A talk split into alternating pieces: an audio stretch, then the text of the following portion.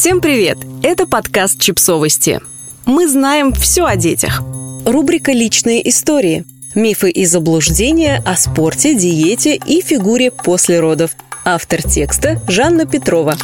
Говорят, что если каждый день стоять в планке, то можно за несколько месяцев достояться до значения в 5 минут. Ничего подобного, знаете ли. Пятый год я каждое утро стою в планке, и мне все так же тяжело стоять эти 2-3 минуты. И я напряженно считаю секунды, чтобы, не дай бог, не свалиться раньше. Тренеры считают, что если у кого-то получается, значит у тебя тоже обязательно получится. Но нет, я 15 лет непрерывно, не считая месяца середины беременности, занимаюсь спортом. И что? Отжимаюсь я также плохо. Вот каждый день стараюсь, пробую, но максимум, на который я до сих пор способна, это 5 раз. И да, я знаю, как правильно. А еще пресс. Я его круто качаю. Много. По-разному. На все группы мышц. Но живот у меня все равно есть.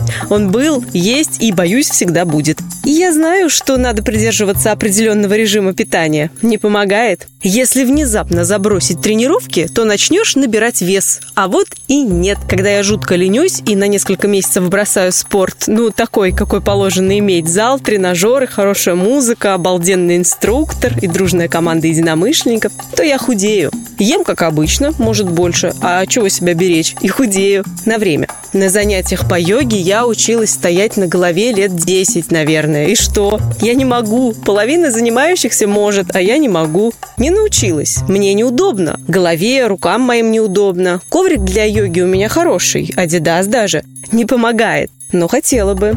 Если я три летних месяца ни разу не сяду на шпагат, то к осени мышцы перестанут быть эластичными, и у меня ничего не выйдет.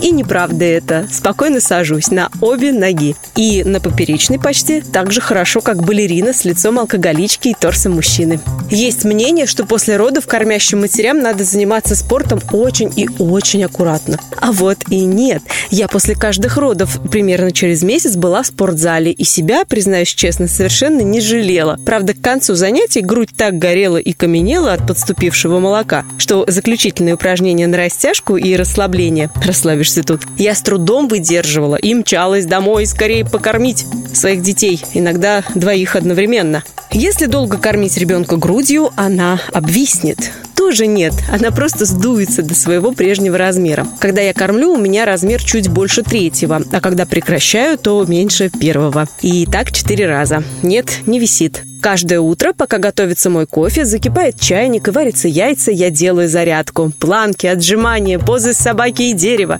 Всего понемногу. И это нетрудно. И мышцы тянутся прямо с утра. А потом дыхание по системе, где нужно делать глубокие вдохи, полные выдохи по количеству прожитых лет. Не помню, как называется. За это время я просыпаюсь окончательно и готова будить все семейство. Терпеть их капризы и мотивировать на целый день заниматься тем, чем им придется заниматься, но не хочется. В чем миф? Ах да, не приходится себя заставлять делать зарядку. И не всегда лично для себя найдется нужная мотивация. Конечно, дорогие мои, все у всех очень индивидуально, но не стоит считать неоспоримым фактом то, что у вас все будет именно так, как говорят специалисты чего-то там. Не будет и не так, и не у всех, потому что мы разные, и у нас будет не так, как у других. А еще мы уникальны и неповторимы. Подписывайтесь на подкаст, ставьте лайки и оставляйте комментарии. Ссылки на источники в описании к подкасту. До встречи!